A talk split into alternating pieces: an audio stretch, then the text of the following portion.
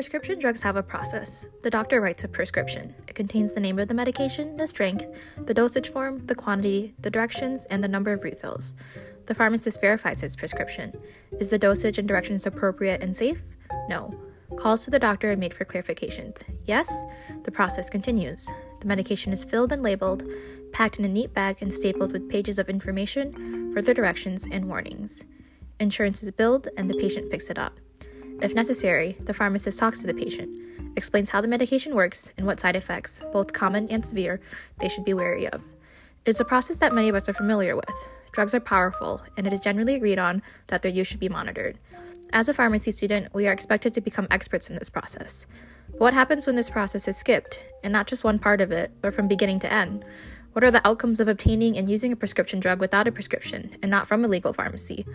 Why do people get drugs without a prescription? Of my friends um, who was transitioning, they no longer needed their their testosterone gel.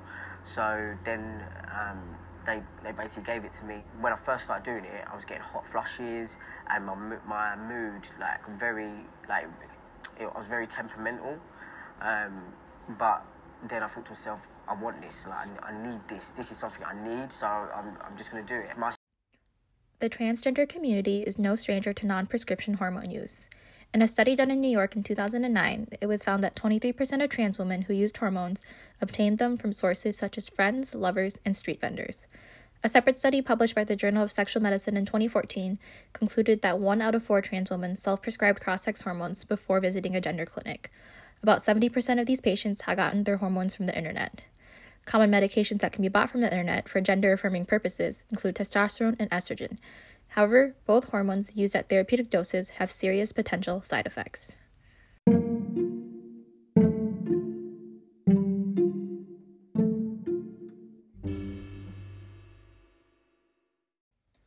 Testosterone is a masculinizing hormone. Some physical benefits of testosterone can include lowering of the voice, development of more body and facial hair, more muscle mass, and no menstrual periods.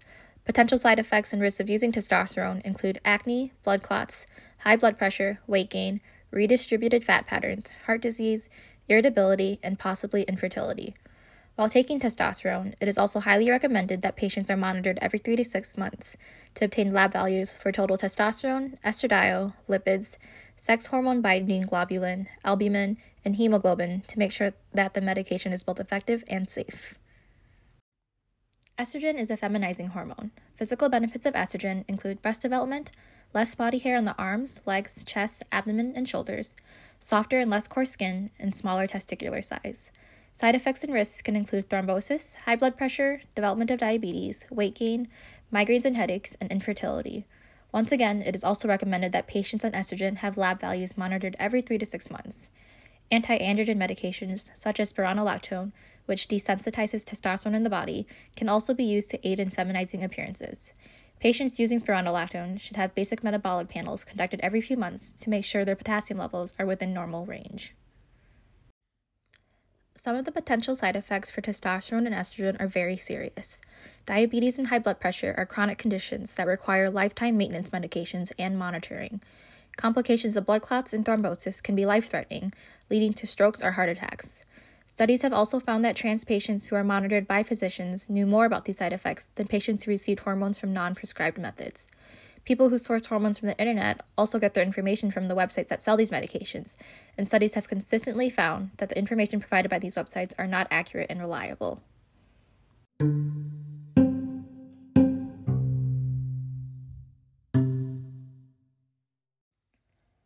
So now we know what the risks of these hormones are and the importance of being monitored. So why do trans patients choose to go the non-prescribed route? Wouldn't a patient rather have guidance from a professional? Let's start with the World Professional Association for Transgender Health Standards of Care. This guideline provides clinical guidance to healthcare professionals to assist them in caring for transgender patients effectively and safely. According to the standards of care, a patient would qualify to begin hormone therapy if they meet all four of the following criteria. First, they must have persistent and well documented gender dysphoria, which is diagnosed using a separate criteria. They must also have the capacity to make a fully informed decision and to give consent for treatment. They must be of the majority age in their given country, historically in the United States, this is 16 years old, and if they have any other significant medical or mental concerns, these conditions must be reasonably well controlled. A referral is also required from a mental health professional who has performed a psychosocial assessment. The standards of care consider hormone therapy to be a medically necessary intervention for transgender patients who seek it. Hormone therapy has been found to relieve psychological distress associated with gender dysphoria, reduce psychiatric comorbidities, and improve quality of life. Studies done in Europe assessing psychological functioning of transgender patients at baseline, before hormones, and after the initiation of hormones found that there was a significant reduction in depression and anxiety 12 months post initiation at a follow up appointment. There is also a significant increase in the quality of life reported for trans women participants. Whether hormones are from the pharmacy or from the internet, it is documented that quality of life can improve for patients with gender dysphoria.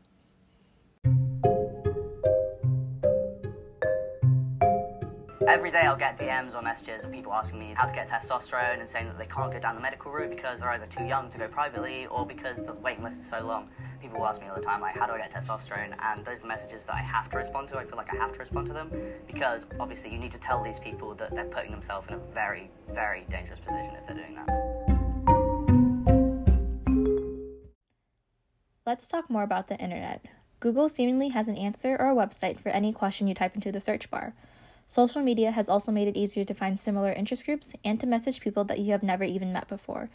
So it is not surprising to find out that hormone sharing Google Docs do exist. These shared documents allow users to list what medications and supplies they are in need of, and other users can list what they have access of and are able to share. Testosterone solutions are frequently exchanged using shared Google Docs, since they are more tightly regulated and expensive. Clean needles are often offered too. Sid, who uses they them pronouns, ended up listing their excess testosterone on one of these documents because they have been on testosterone for a few years and require a lower dose to maintain the physical changes that they desire. A few days after posting their listing, Sid was contacted by a trans male who feared the return of his period since he was running low on his own stock of testosterone and his clinic was not responding to his phone calls. Sid packaged up the medication and dropped it off at the post office, never even meeting the other person face to face. Sid stated that they felt compelled to share their hormones because they knew firsthand the impact that gender dysphoria has on the mental health of transgender and non binary people. They stated that, quote, for some people, it really is necessary to be taking it all the time. If they miss it, it can mean certain things start to come back, like menstruation or facial hair growth, fat redistribution, unquote. Gray market pharmacies on the internet are another way that patients can obtain non prescribed hormones. These internet pharmacies provide medications that can legally be sold without a prescription, but are not recommended to be taken without medical approval.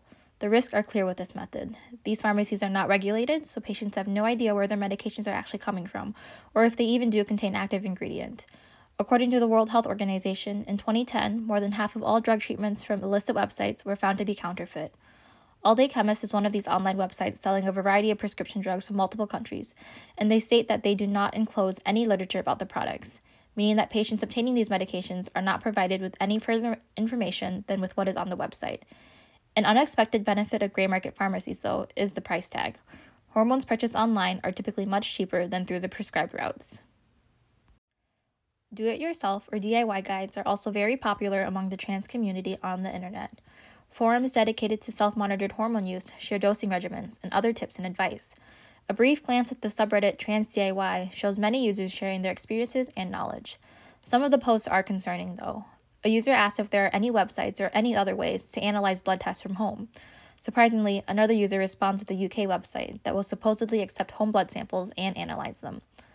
Other DIY guides are less concerning. A DIY guide from Healthline, medically reviewed by an MD, offered a lot more non pharmacological tips to trans women interested in breast growth. The first few tips include wearing padded bras or using makeup to contour the chest.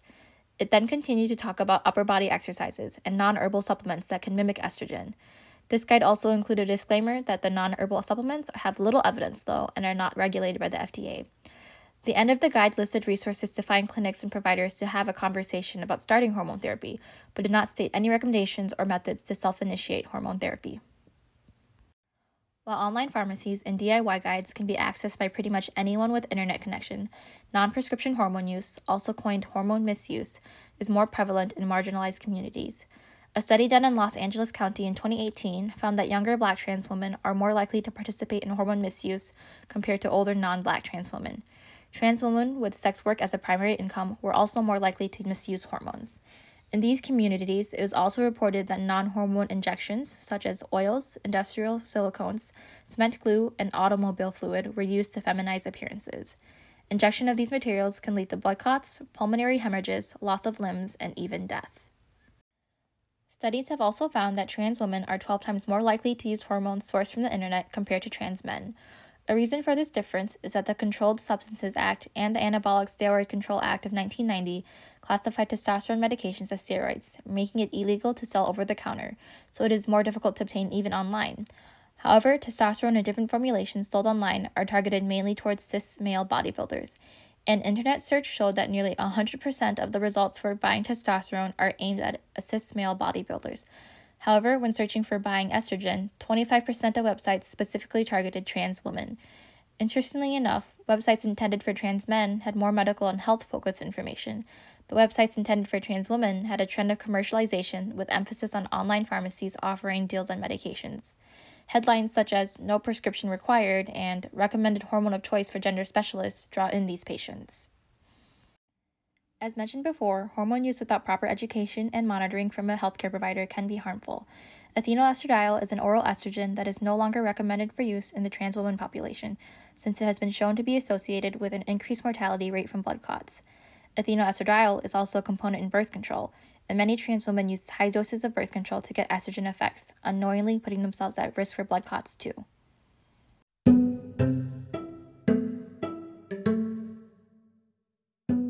Talked about the standards of care briefly, and as a recap, patients must meet the four criteria and get a referral to initiate hormone therapy. At first glance, the criteria seems reasonable, right? You have to have well documented gender dysphoria, you have to be able to make an informed decision and give consent. You have to be of legal age, and you have to have other medical conditions under control. Four things to check off. Seems pretty easy. The reality is, though, that trans patients do not have it this easy to get access to hormone therapy and competent care. Trans women have significantly high rates of violence, homelessness, substance abuse, mental health issues, and poverty. They are also much less likely to have access to healthcare, making it a barrier to even get properly diagnosed with gender dysphoria, which is the first criteria to qualify for hormone therapy. Trans women are more than twice as likely to be living in poverty compared to the general US population, most likely due to employment discrimination. With no stable income, it is also difficult to access health insurance.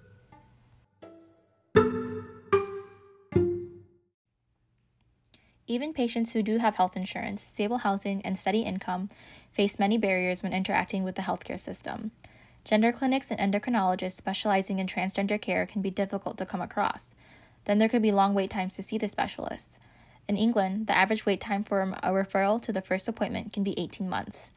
Patients could also talk to their primary care provider about hormone therapy, but research from 2015 shows that less than 35% of medical schools teach coursework related to transgender hormone therapy.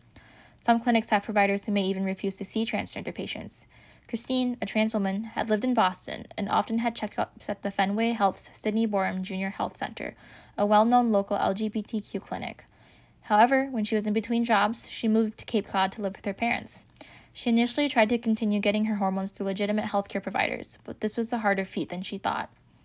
The nearest Planned Parenthood was at least two hours away from her parents' home. Then she attempted to seek care at a women's health clinic. However, the clinic refused to recognize her gender and would not direct her to other providers or clinics. Trans patients face the possibility of being misgendered at clinics. Discrimination, intimidation, and mistreatment can create trauma for these patients. If trans patients do not feel respected or comfortable in a traditional healthcare setting, then of course they will turn to non prescription routes to obtain their hormones. Insurance is also a huge barrier in patients obtaining hormones through legal prescription means. Federal law prohibits health insurance plans from discriminating against transgender patients. However, exclusion policies are still put in place, and patients typically have to go to court to fight against these policies. As the medical community has stated that transgender care is medically necessary, not a cosmetic choice, some insurers, like Medicare and Medicaid programs, have begun to include surgical and non-surgical translated healthcare in their plans. However, it is still legal in 30 states, most of which are in the South, Midwest, and Great Plains, to exclude transgender related healthcare from coverage. Patients who do get their hormones covered typically pay 5 to $30 a month for their medications. Uninsured patients can expect to pay around $100 a month for prescription medications. To get refills, though, they are expected to go in for consistent blood work, adding to the overall cost burden, too.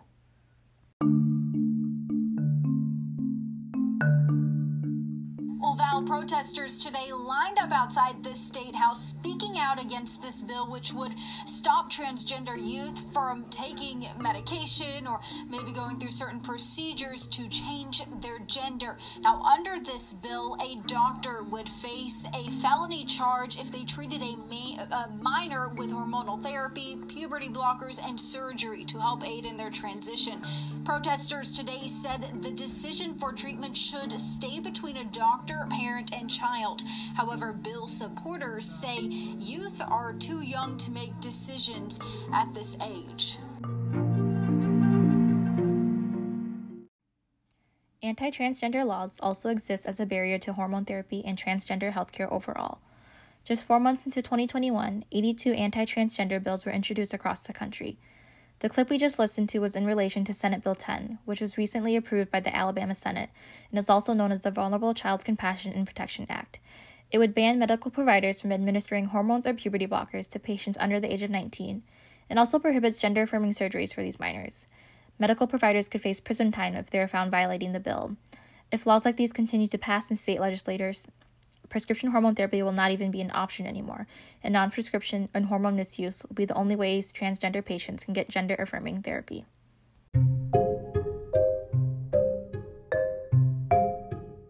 It is important that anti transgender bills are actively shut down before they can do more harm to a community that already experiences extreme discrimination and stress.